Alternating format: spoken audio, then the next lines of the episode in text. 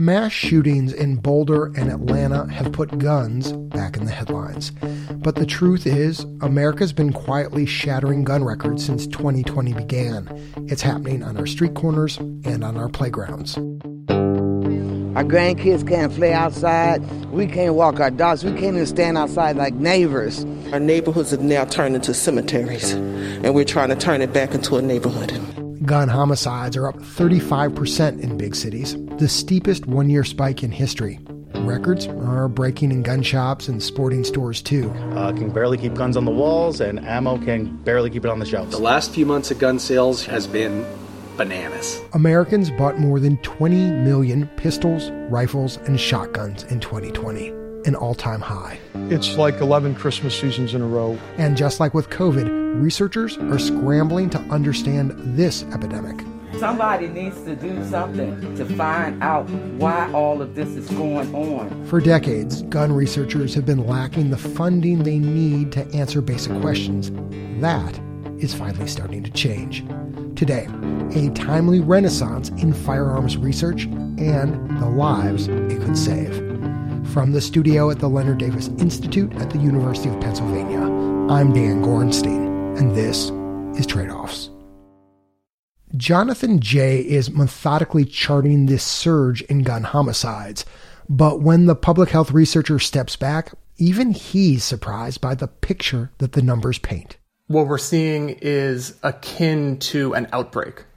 A jump of that magnitude from one year to the next is unprecedented.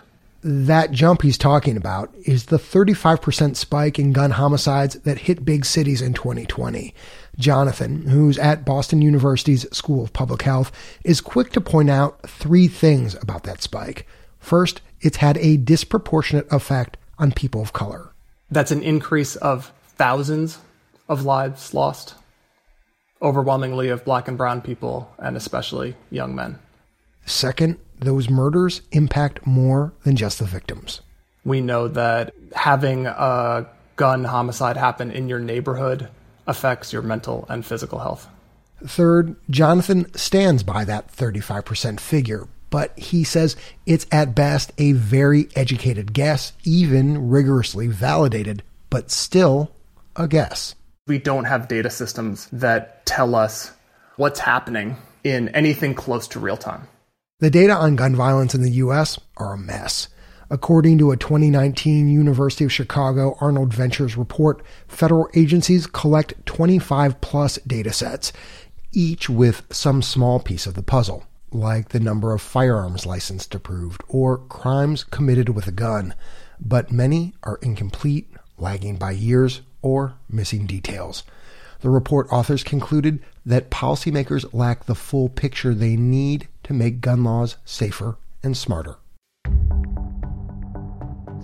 In Chicago alone, 102 people were shot over the weekend. Cincinnati just saw its worst 28 days of gun violence in four years. Jonathan and his colleagues wanted to bring more transparency and visibility to the growing number of murders in 2020. Gun violence in Denver has been going up. Police in Miami Dade say they A teenager from Queens is just the latest victim. Since last Friday, more than 60 people have been shot, 11 have died. Do it yourself dashboards were popping up to track the other surging crisis, COVID, in real time and on a local level. The team decided to track homicides in the same way, starting with America's 100 biggest cities. This March, they launched the Gun Violence 2020 City Tracker. So, right now, what we're showing is similar to what everyone got used to seeing during the COVID 19 pandemic. What does the curve look like in my community in a format that is user friendly and can guide community based responses. The interactive tracker relies on numbers from a nonprofit called the Gun Violence Archive, which scrapes data from public sources like media and press releases. The hope is to show how useful real time data like this can be and convince local and federal agencies to make more official data available. Good data isn't the only thing policymakers are missing when it comes to reducing gun violence. The research on what works is limited too. The roots of both shortcomings trace back to 1996. That's when Congress passed a provision called the Dickey Amendment, effectively forbidding the Centers for Disease Control and Prevention, or CDC, from doing anything to advocate or promote gun control. The clampdown also cowed the country's other major funder of health research, the National Institutes of Health, or NIH. Since then, neither agency has spent even 1% of their annual research budgets on gun violence studies. In a 2015 interview, former Congressman Jay Dickey, now deceased, told NPR that he regretted the decades of progress his provision had thwarted. All this time that we have had, we would have found a solution, in my opinion, and I think it's a shame that we haven't. University of Colorado physician and firearms researcher Emmy Betz says she's convinced the country has paid a steep price for limiting research. I view firearm injury like any other public health problem. And had we been able to apply the usual methods of sort of science and evaluation to it, absolutely we would have saved lives. This idea, more research over the past 25 years would have saved lives, is widely shared among public health researchers. Their certainty, says Emmy, comes in part from the success we've seen improving automobile safety our death rate from motor vehicle crashes has fallen drastically over the past decades. And that, that's because we applied science. We made better cars. We put airbags in. We didn't ban cars, but we used science to make driving safer. And we did not do that with firearms. And we have a lot of catch up to do. And while the politics of cars are very different from the politics of guns, the freeze on federal support for firearms research has started to thaw. Tuesday, the House voted to fund more than $20 million to study gun violence, the first time something like this has happened in more than two decades. Congress in 2019 finally approved the first new federal funding dedicated explicitly to gun research, half to the CDC, half to the NIH. Having this funding, it just it changes the whole game in terms of being able to build the science base. And so it's just thrilling. The first grants from that funding were awarded late last year. And who was lucky enough to get a slice of that pie? Emmy Betz.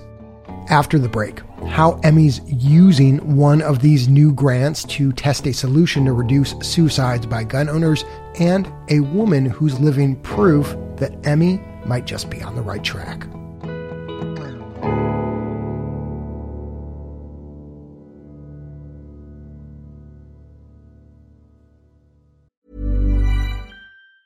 Quality sleep is essential. That's why the Sleep Number Smart Bed is designed for your ever evolving sleep needs. Need a bed that's firmer or softer on either side? Helps you sleep at a comfortable temperature? Sleep Number Smart Beds let you individualize your comfort so you sleep better together. JD Power ranks Sleep Number number 1 in customer satisfaction with mattresses purchased in-store. And now, save 50% on the Sleep Number limited edition Smart Bed for a limited time. For JD Power 2023 award information, visit jdpower.com/awards. Only at a Sleep Number store or sleepnumber.com. Gun purchases and gun violence have both surged alongside COVID this past year. We started the show talking about homicides. Now we're turning to suicides, which account for 60% of gun deaths nationwide. And before we get into this, we want to encourage listeners that if you or someone you know is having thoughts of suicide, please call the National Suicide Prevention Lifeline at 1 800 273 8255. That's 1 800 273 TALK.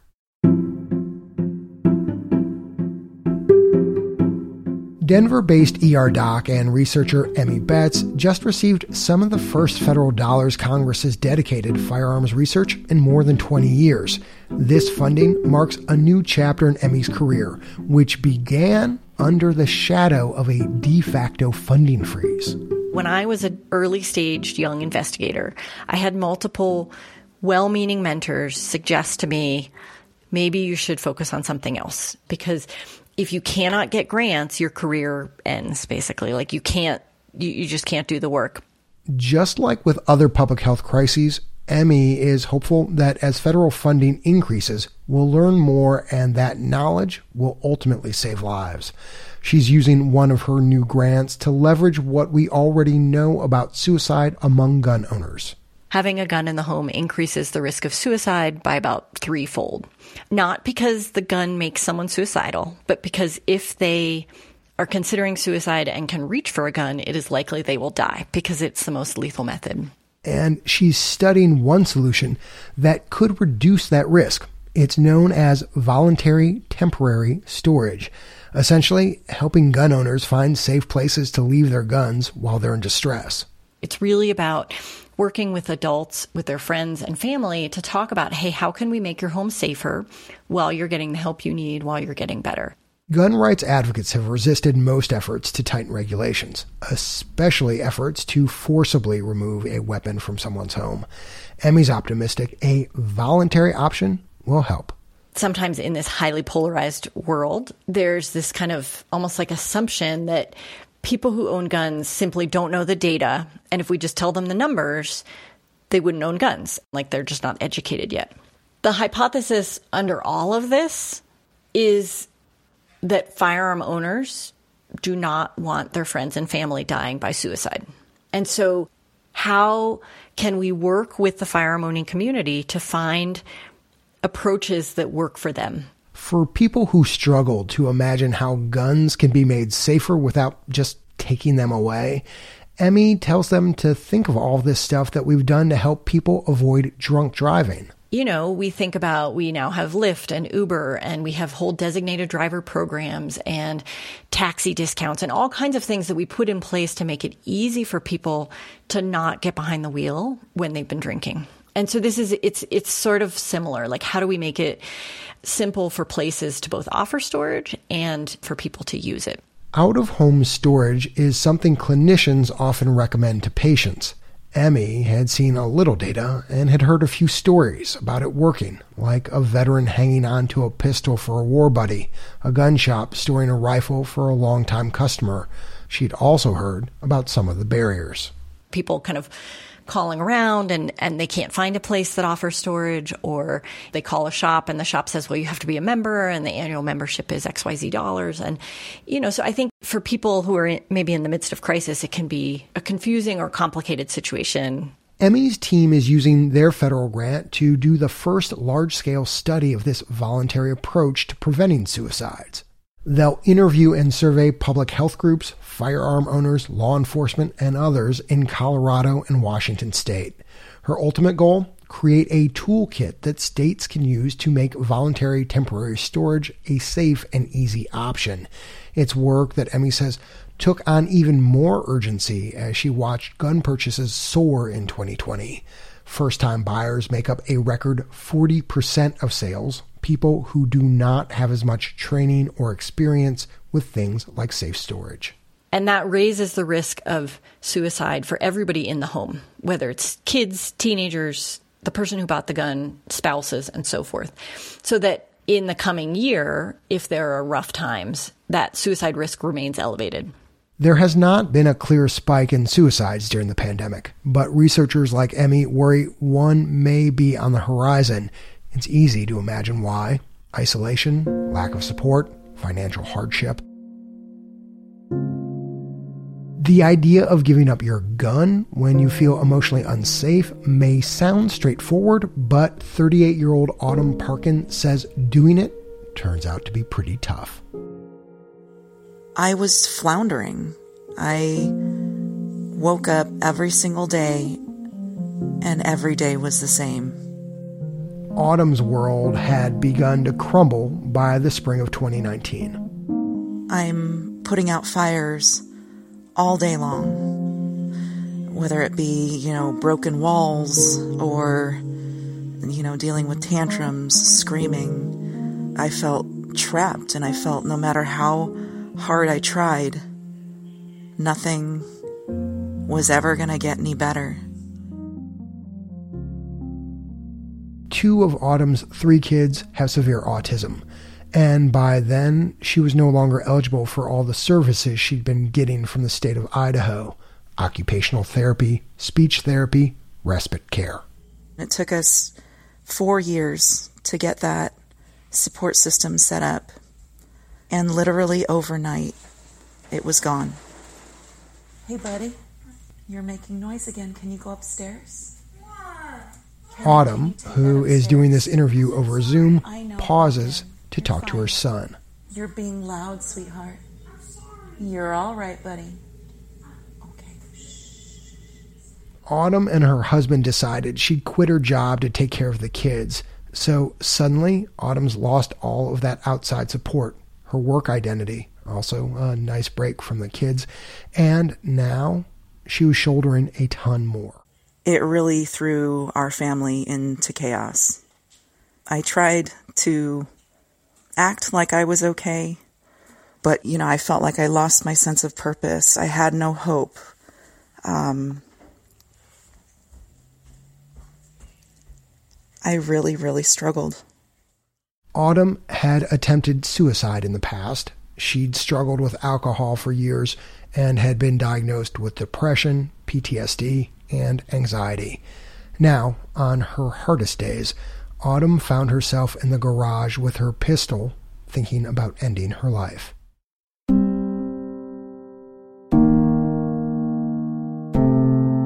It was just a downward spiral. Autumn had turned to guns years earlier after surviving a brutal attack.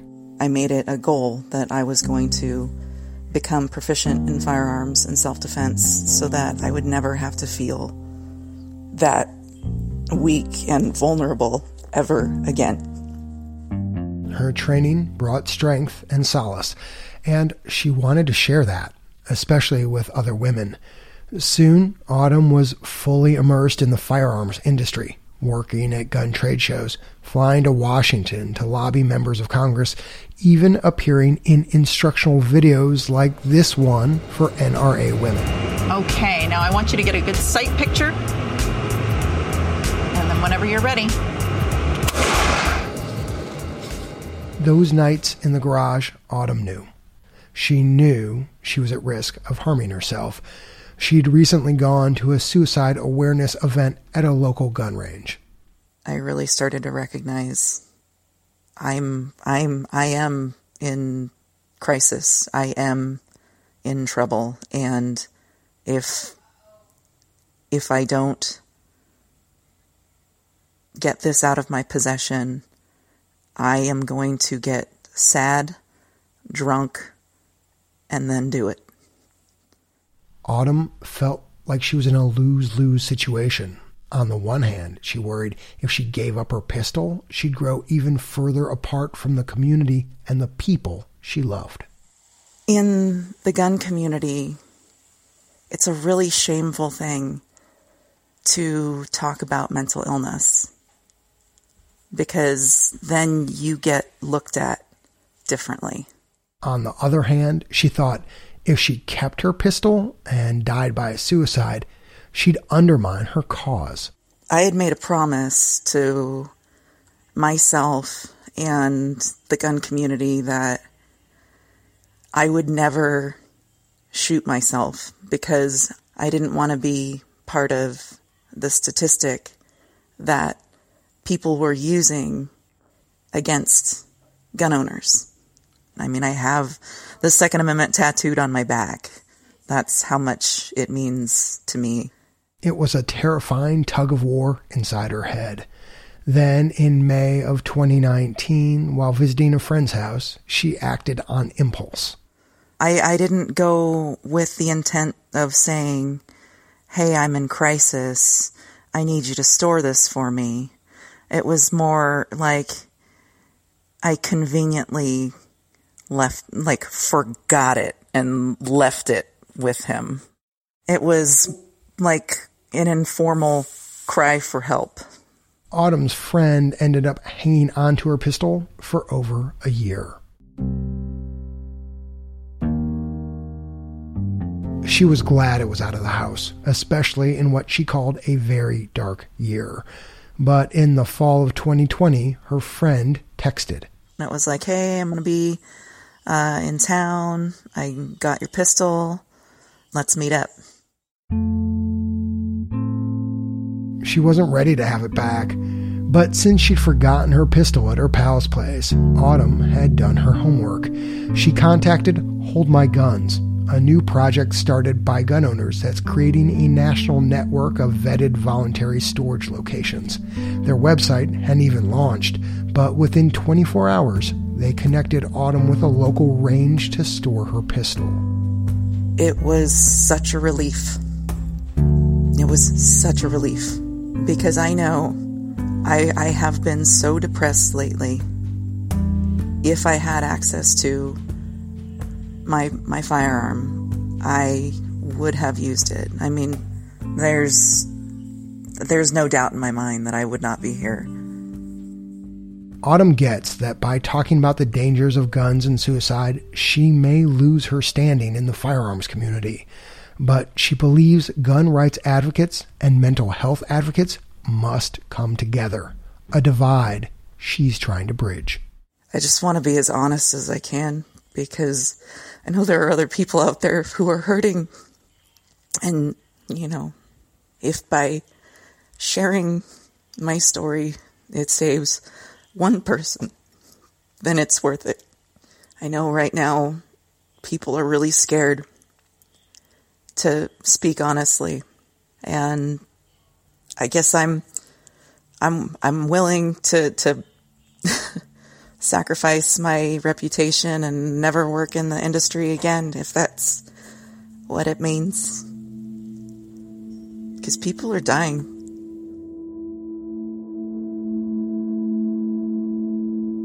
Researchers are hopeful about what renewed federal support means for their work and the people like Autumn whose lives it could eventually save. Not only because it's more money, but it's money arriving at a unique time. Our understanding of health and the forces that shape it are changing rapidly, says Jonathan Jay. This is a moment when it has become more deeply ingrained in public health research that social environments, physical environments, and structural racism all shape people's health outcomes. And that shift, says Jonathan, creates the room to reimagine the role that everything from the police to public parks can play in preventing violence. Jonathan's applying now for the next wave of federal grants, hoping to build on work he's done showing that simply demolishing vacant buildings can significantly reduce local gun violence. At the same time, researchers like Emmy and Jonathan understand the limits of this new funding. For me as a researcher, this is an exciting time to have these opportunities. And at the same time, important to remember that people are dying every day, and it'll take time for this research to bear fruit. Late last year, Congress approved another $25 million for gun violence research. In the three months since that bill passed, an estimated 10,000 more Americans have lost their lives to gun violence and suicide. Before we end, we also want to share the number for the National Suicide Prevention Lifeline one more time. That's 1 800 273 8255 or 1 800 273 TALK.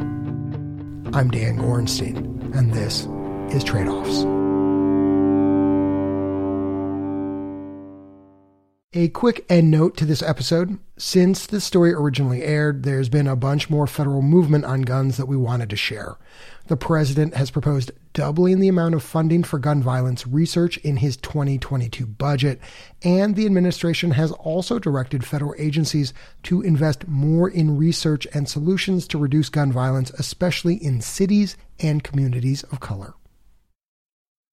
Thanks for listening to today's episode of Trade Offs. Keep in touch with us between episodes by following us on Twitter at TradeOffsPod or sign up for our newsletter at tradeoffs.org.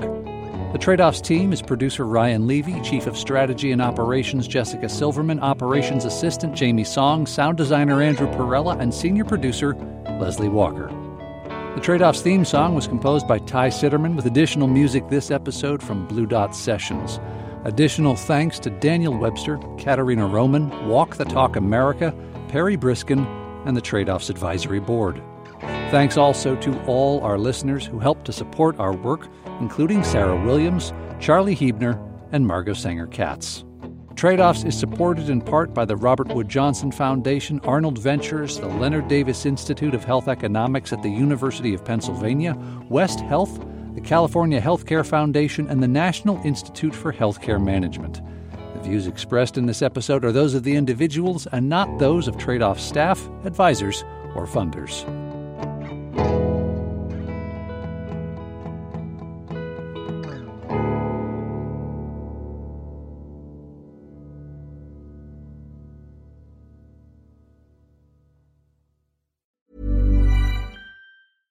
Ever catch yourself eating the same flavorless dinner three days in a row? Dreaming of something better? Well, HelloFresh is your guilt free dream come true, baby. It's me, Keke Palmer. Let's wake up those taste buds with hot, juicy pecan crusted chicken or garlic butter shrimp scampi. Mm. Hello Fresh. Stop dreaming of all the delicious possibilities and dig in at HelloFresh.com. Let's get this dinner party started.